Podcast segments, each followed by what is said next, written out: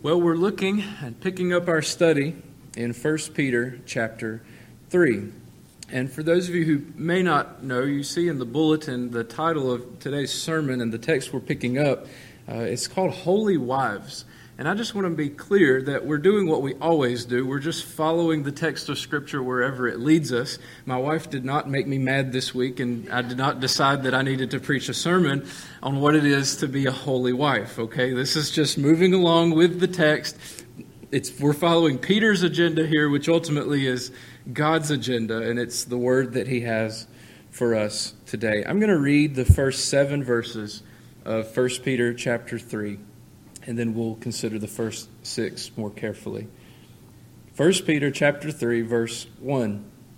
Wives, likewise, be submissive to your own husbands, that even if some do not obey the word, they without a word may be won by the conduct of their wives, when they observe your chaste conduct accompanied by fear.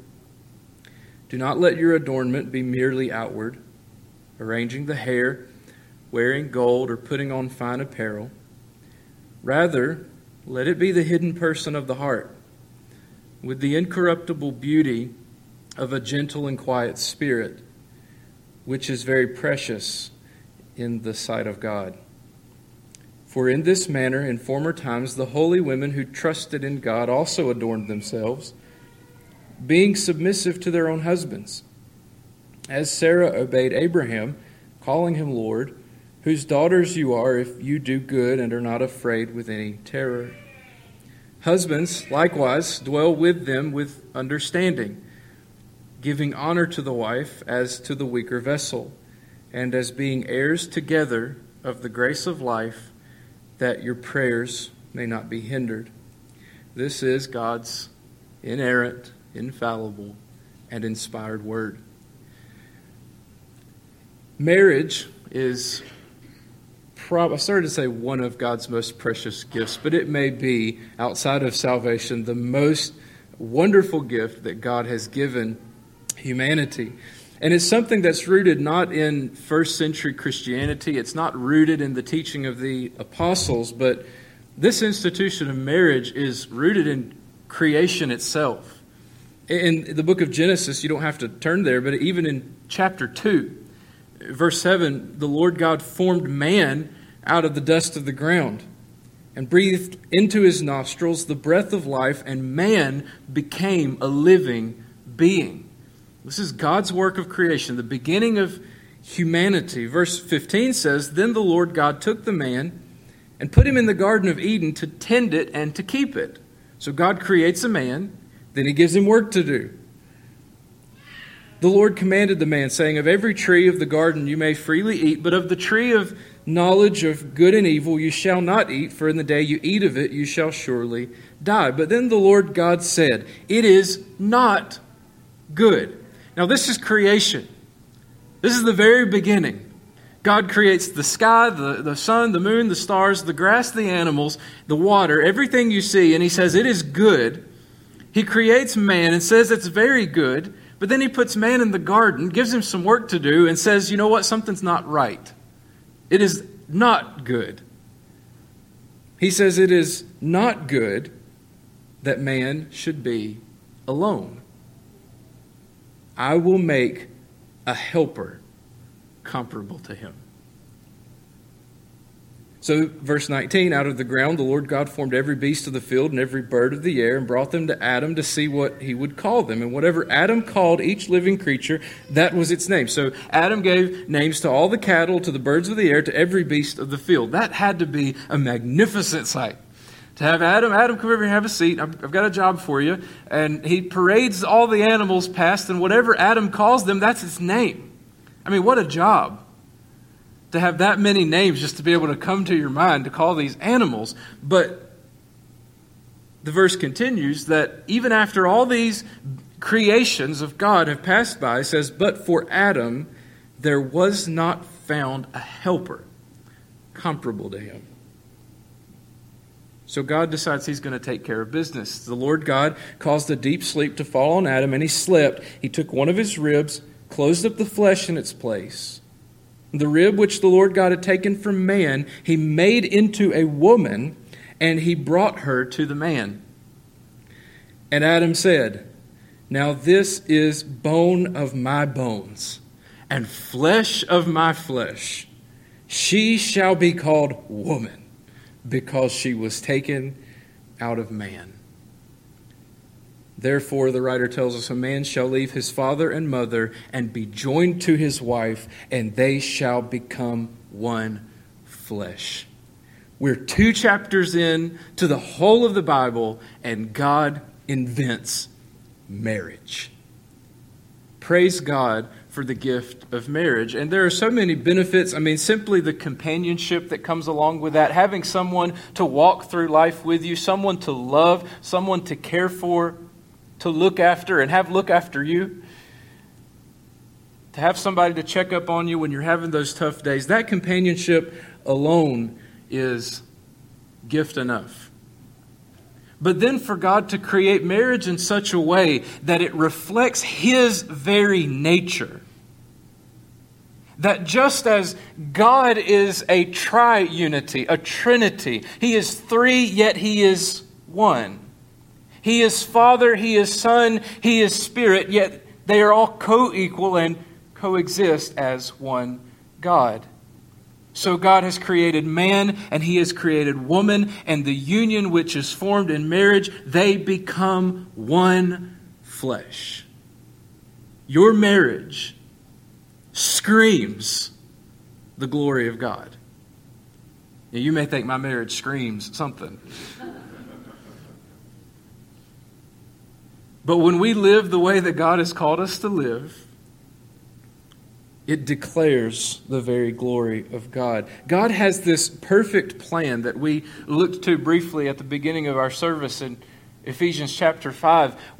Really, the summary is in verse 33 there. He says, Let each one of you, husbands in particular, love his wife even as himself, and the wife see that she respect her husband. So it's all about love and respect. Husbands, love your wives. Wives, respect your husbands. And if you take any issue, any problem in your marriage, and boil it down to the root of it, you know what it comes down to? Either the husband is not really loving his wife well, or the wife isn't showing the husband the respect that God has called her to do. And so, as perfect and beautiful and great as marriage is in God's creation, it, just like everything else, has been broken by sin. Back there in Genesis, again, once Eve had eaten the fruit and Adam had given in to her desire and ate the fruit as well, God begins to explain what it is, this curse that's going to be on the earth. And in chapter 3, I just want to read you one verse. He says to the wife, he says this to the woman, I will greatly multiply your sorrow and your conception. In pain you shall bring forth children. Children aren't the curse, the, the pain is the curse. But notice this he says, Your desire shall be for your husband. And the thrust of that statement is that your desire shall be to have control over your husband. Any of you wives feel any desire to control your husband? Just go ahead and nod, all of you. That's actually part of the curse. That's an effect of sin and that continues, he says, and he shall rule over you. So the wives are going to have the desire to control the husband, and the husband's going to have the desire to try to subdue his wife and put her in her place. And these are the results of the fall. These are the results of sin in the world. So as we are Christians, and those of us who are married, and those of you who are not yet married, listen up because you need this before you ever get there. How are we supposed to live? How are Christians to conduct, them, conduct ourselves in our marriages? So, this Sunday and next, we're going to look at that. Today, I'm going to address the wives. Husbands, you can take a little nap. I'll call on you when I have something to say to you. Next week, wives, bring your husbands back and I'll rake him over the coals, okay? So is that a good that's a good deal. Okay. But Peter's context, we've been reading chapter 3, naturally follows the thought of chapter 2 he says this in verse 12 having your conduct honorable among Gentiles. That's the theme that Peter's writing on is having honorable conduct among unbelievers so that when they bring an accusation against us, they will see our good works and glorify God. That through our conduct, our good deeds, lost people would be led to Christ. And God can do that even in our marriages. So to the wives, he says this in verse 1 Wives, likewise, be submissive to your own husbands. Likewise, what does that mean? Like who? Like what? In what way? Well, he's been talking a lot about submission up to this point. He said in verse 13 through 17 that as Christians we are to submit ourselves to the authority that is over us, specifically that of human government. In verse 18, he instructed servants to be submissive to their masters. 19 and 20, he's calling on Christians to be submissive to God in suffering. And then he gives us that perfect example at the end of chapter 2 of Christ who submitted himself to the will of the Father, even in the working out of salvation.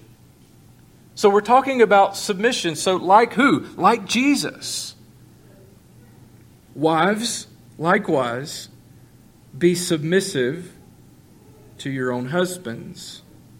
Now, in each verse in this passage, just about, it's uh, necessary to say what the verse doesn't mean before we say what it does mean, because these verses have been misused and construed. So I'd like to say this submission is not, and I feel like we have to say this up front, it is not an excuse for abuse. Okay, let me just say this. Ladies, listen up. Your husband hits you, you call the police. Okay? You don't say, well, I'm supposed to submit to my husband and I'm just going to let him do what he needs to do. No, if your husband hits you, you call the police and then you call me or call somebody in this church and we will walk with you through that situation. The submission is not an excuse for a man to abuse his wife. And I just want to say this too. Husbands, wake up from your nap and listen for a second. The verse does not say, Husbands, make sure your wife submits to you. If there's a verse in the whole Bible that you can ignore, it's this one because it's not written to you. It does not say, Husbands, tell your wives to be submissive or teach your wives to be submissive. It says, Wives, be submissive to your own husbands. You can resume your nap now. Submission also is not a statement of inferiority. Just because God has given instructions to wives to submit to their husbands, that does not mean that you are less than your husband. We are all equal in the sight of God. Even as it is rooted in creation, we are all created in the image of God as husbands and as wives, we are made in the same image. That image is broken by sin, sure, but we hold equal value in the sight of God as husbands and wives. So, this call to submission is not a statement of inferiority. In fact, Galatians 3, Paul tells us that we are all one in Christ. Now, most people go to Galatians 3 to tell you that you don't have to listen to this submissive, submission business because he says in Christ there's no more Jew nor Gentile. There's no more slave or free. There's no more male or female because you're all one in Christ. And that's true. Praise God that the walls have been torn down. There's no distinction in, in race. There's no distinction in uh, status in society. There's no distinction in gender when it comes to God. We all equally have the benefit and the blessing of being able to come before God with boldness. A man has no more right to come to God than a woman. He has no more access to God than a woman. We are all equal and on level ground in the sight of God in Christ. Praise God. We are one in Christ. However, while we are one in Christ, while we are equal in the function of the home and in the function uh, of this institution that God has put into place, He has given us specific roles. Husband and wives are equal, they are of same value, equal in the sight of God, but God has given us specific jobs, specific functions in how we carry out our lives in the home. And Peter tells us, along with Paul and the rest of Scripture, that for the wife, your calling is to be submissive. Now, this is a reflection, I've said this already, not just of first century Christianity, but this is a reflection of God Himself. Because in, even in the Godhead, Christ said, I did not come to do my own will, but I came to do the will of Him who sent me. Jesus submitted Himself to the headship of the Father. Now, did that make Jesus any less than the Father? If you say yes, that's heresy. We need to have a talk. Because Jesus is co equal with God. He is God in the flesh. So, just as Jesus is equal with God in his function, in his role as our Savior, he submitted himself to the headship of the Father. So, your submission is a reflection of God. It's ultimately a reflection of your own level of submissiveness to God. Your willingness to submit to the leadership of the husband in the home reflects your willingness to submit to God.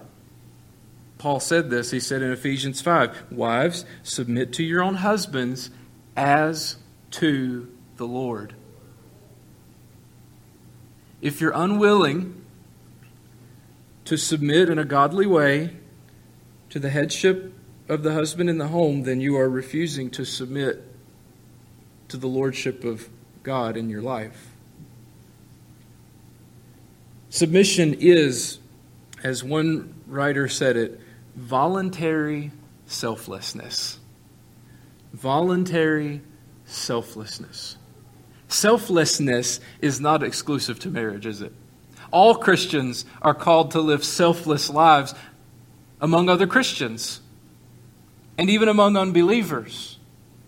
And so, the role of the wife in the home is that voluntary selflessness in which she exercises her will to allow her husband to lead and to use the gifts that God has given him. I'm just going to say this when we come to a verse like this, we come to 1 Peter chapter 3 verse 1, this really does give us an opportunity to show whether we really believe the Bible or not. Because there are things in the Bible that the rest of the world agrees with, right? Jesus says, "Love your neighbor as yourself." And the rest of the world says, "Yes, absolutely, you should do that, Christians." That's right for you to do. Jesus says, Give to the poor, feed the hungry. And the world says, Yes, absolutely, do what Jesus says. Obey that Bible of yours. But then you read, Wives, be submissive to your own husbands, and you might as well wear a clown suit to Walmart. You get funnier looks quoting this verse than you would in the clown suit. And so you really have to ask yourself do I believe what God has said? Do I trust God to know what is best for me? Am I willing to submit to the lordship of Christ to the extent that I obey him in being submissive to my husband? Notice the one to whom you are to be submissive. This is obvious, but I want to point it out. He says, she, he says, be submissive to your own husbands. Now, on one hand, I just want to say that means that a woman is not to be submissive to all men. It's to your husband but it is to your own husband. That knucklehead that sits beside you on Sunday mornings at church. The guy who can't even remember to pick his own underwear up and put it in the laundry basket. Who can't find the milk in the refrigerator. Peter says, Wives, be submissive to your own husbands. And Paul adds, as to the Lord. Now, he does share a potential result of this kind of faithful submission. He says, Be submissive to your own husbands, that even if some do not obey the word, they without a word may be won by the conduct of their wives. This phrase that Peter uses, not obey the word, uh, some do not obey the word, I think ultimately that comes down to they're not believing the gospel. They're not Christians. But I would, I would apply this even beyond that to Christians who aren't perfectly living for the Lord. Wives, do your husbands 24 7 always obey God perfectly? No. Even if you have a good husband, like my wife does, your husband does not perfectly obey God at all times. Now, what's the natural response when we want to correct when you want to correct something in your husband? What do you want to do? What's that instinct? Pester, nag. I'm going to tell him how I feel, point out what's going on. That's the natural response. But what does Peter say? He says that even if some do not obey the word, they, without a word, may be won by the conduct of their wives when they observe your chaste conduct accompanied by fear. When you have when your husband sees that he has a wife that fears God, that loves the Lord, that conducts herself honorably, who shows respect to him even when he doesn't deserve it, what kind of effect is that going to have on a man? It's going to go a long way, according to Peter, in leading him to follow the Lord. Now, again, let me say a couple of things that I don't want you to take away from this. It's not an excuse to marry an unbeliever. You unmarried ladies, listen up.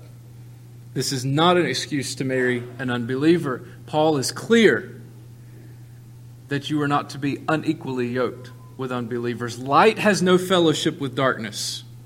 If you're a Christian and you love the Lord, you cannot have a good marriage with someone who does not. In the context that Peter's writing, he's writing to, to, to, women who were not Christians, and they married someone who wasn't a Christian, and then they became a Christian, and now they're stuck living with this unbeliever. And Peter says, conduct yourselves in an honorable way so that you can hopefully lead them to the Lord. But don't bank on that when you say, I do. You marry someone who loves the Lord. And let me say this too for those of you who are married and maybe your husband either he isn't a Christian or he isn't walking with the Lord as he should, this is not an excuse to refrain from sharing the gospel. he says to conduct yourselves in a way so that even without a word he may come to know the Lord, but that doesn't mean you should never say a word. Hopefully, the conduct of your life will lead to the point that those conversations happen naturally where a husband will say, Why do you respect me the way that you do when I treat you the way I do? Why do you care for me the way you do when I do this or do that? And then you have your opportunity to speak up and tell them about Jesus. This is a call to live a holy life as a testimony to the relationship that you have with God, and then that will hopefully open up the opportunities to lead your husband to the Lord or to lead him in a closer walk with the Lord.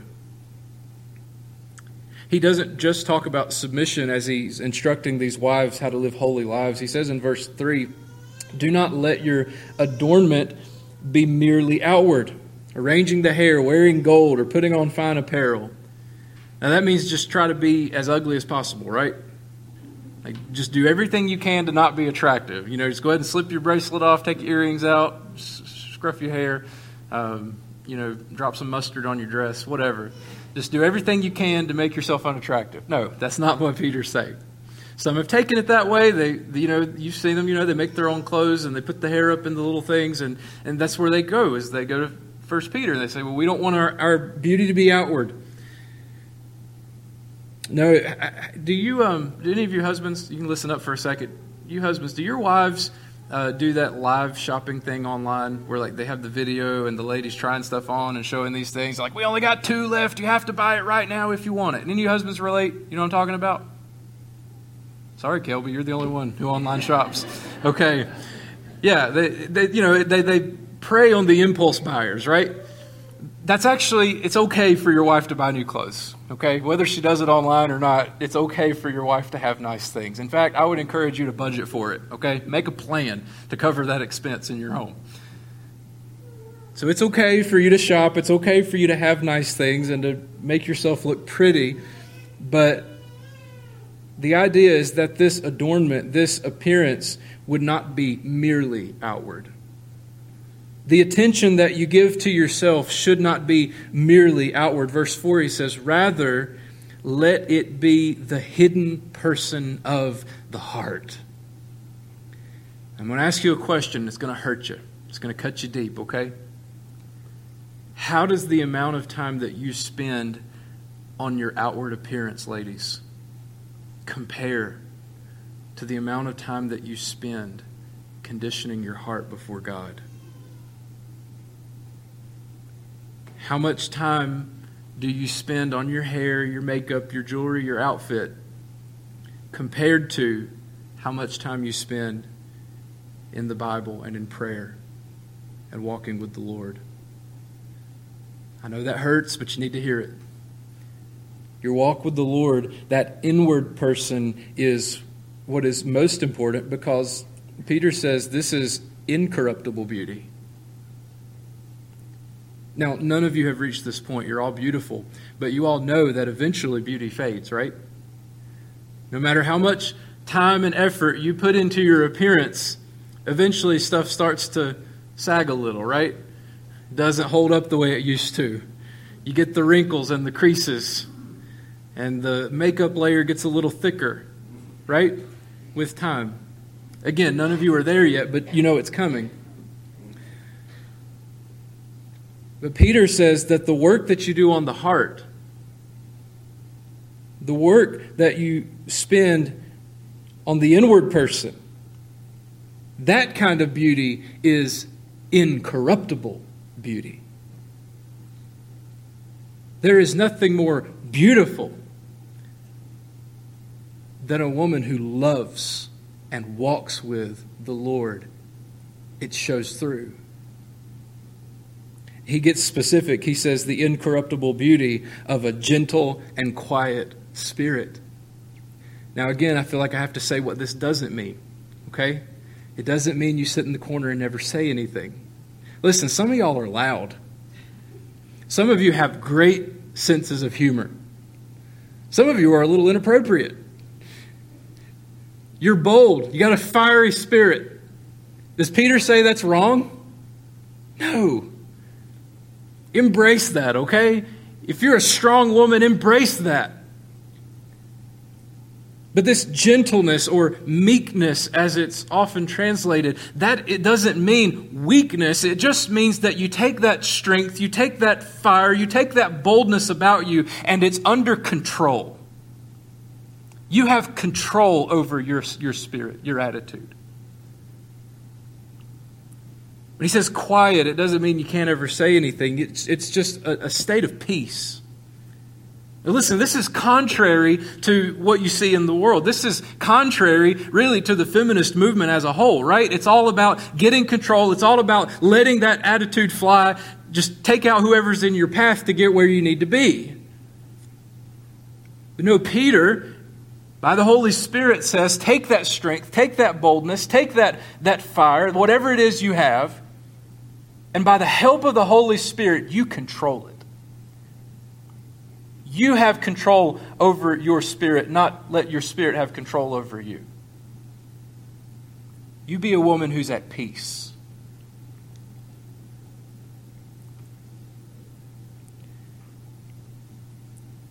And he says that this kind of spirit is precious. No, he actually says it's very precious in the sight of God. Very precious in the sight of God. That is motivation enough to pursue this kind of life. Well, do we have any examples? Well, we sure do. Verse 5 says, For in this manner, in former times, the holy women who trusted in God also adorned themselves. We can flip through the Old Testament scriptures and the New. Think of women like Esther, Ruth, um, even in the New Testament, you have women like Lydia, so many others that we could see. And many of you know people, you know someone, an older Christian, who demonstrates this kind of life that you can look to as, as an example. And I'd encourage you to try to get to the point where you can be an example. We need more examples of this kind of life. But he, Peter points out one example specifically, verse 6. He says, As Sarah obeyed Abraham, calling him Lord. Again, I got to tell you what this doesn't mean. You don't have to call your husband Lord. yes, Lord, would you like your jelly on your biscuit or on the side? You know, whatever. You think I'm joking, but I, I know women who do this, who take this so seriously, they feel the need to refer to their husband as Lord. That's just wrong. That's not what we're supposed to do. In the context of, of Genesis, I believe it was chapter 18, where uh, Sarah did this, this wasn't her walking around, you know, butter or jelly, Lord. You know, that wasn't what she was doing. This was actually what she said under her breath when Abraham had said something to her, she walks away and she, she says this under her breath. You know, usually what you say under your breath is really what you're thinking, right? What you say about your husband under your breath might be different than what you say to his face. But Sarah had the kind of attitude that even when she spoke of him under her breath, she had a respect for him. She spoke well of her husband, even when he wasn't listening. I won't go any further with application there. He says, Whose daughters you are, if you do good are not afraid with any terror. You don't have to be concerned about things in the world. You can be a woman of peace. You don't have to have fear if you fear God. If you, if you fear God and you obey Him, you can be at peace with everything else in your home and in the world. You can live this kind of life. Let me just make application here, ask some questions, and then we'll, we'll be done. What does your attitude towards your husband reveal about your relationship with God? If, if the way you treat your husband reflected how close your walk with the Lord was, how is your walk with the Lord? How does the attention that you give to your outward appearance compare the time that you spend on the condition of your heart? Then I have to ask this question because it clearly leads here. Have you been born again? Are you a Christian at all? You see, if you're a Christian, you have the Holy Spirit within you to teach you the truth of God's Word and to help you to live what the Bible says. You see, Jesus was submissive to the Father to the extent that he died on the cross for your sins. He purchased your salvation with his own blood. You see, we all have a natural spirit of rebellion, don't we? Men, you can listen up too. We all like to kick against authority and those structures that God has put in our lives. But Jesus, knowing what kind of sinners we would be, still loved us, submitted to the Father's will. And in the Garden of Gethsemane, what did he pray? He said, Father, if it's possible, let this cup pass from me. Nevertheless, not my will, but yours be done. And he submitted to the will of the Father and laid down his own life for you. So that when you would turn from your sins and put your faith in Jesus, your sins could be forgiven. You would be granted eternal life, and He would give you a new heart and a new spirit. One that is progressively sanctified, purified, and made more like Jesus until the day you see Him face to face. So, have you been born again? And if you have, how's your walk with the Lord? Are you walking with Him, and is it showing in the way you live in your marriage? Let's stand. We'll have a time of prayer and then a closing hymn. Father, we thank you for your word. God, this is contrary to the, the world system around us. This is contrary to the nature of our spirits, Lord. Our own hearts kick against this because of our sinfulness. But I pray that you would bend us into submission to you. And then, Lord, work that out even in our homes. Lord, I pray that if there is a woman who is experiencing abuse, that these passages have been misused to inflict pain and fear in her life, Lord, I pray that she would get help immediately. That she would lean on the help of this church to walk with her through that.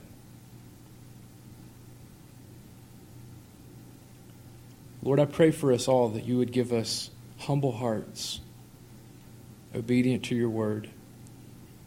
And we thank you for Jesus who died for us, who submitted himself even to the death of the cross, that we might be saved. I pray in Jesus' name. Amen.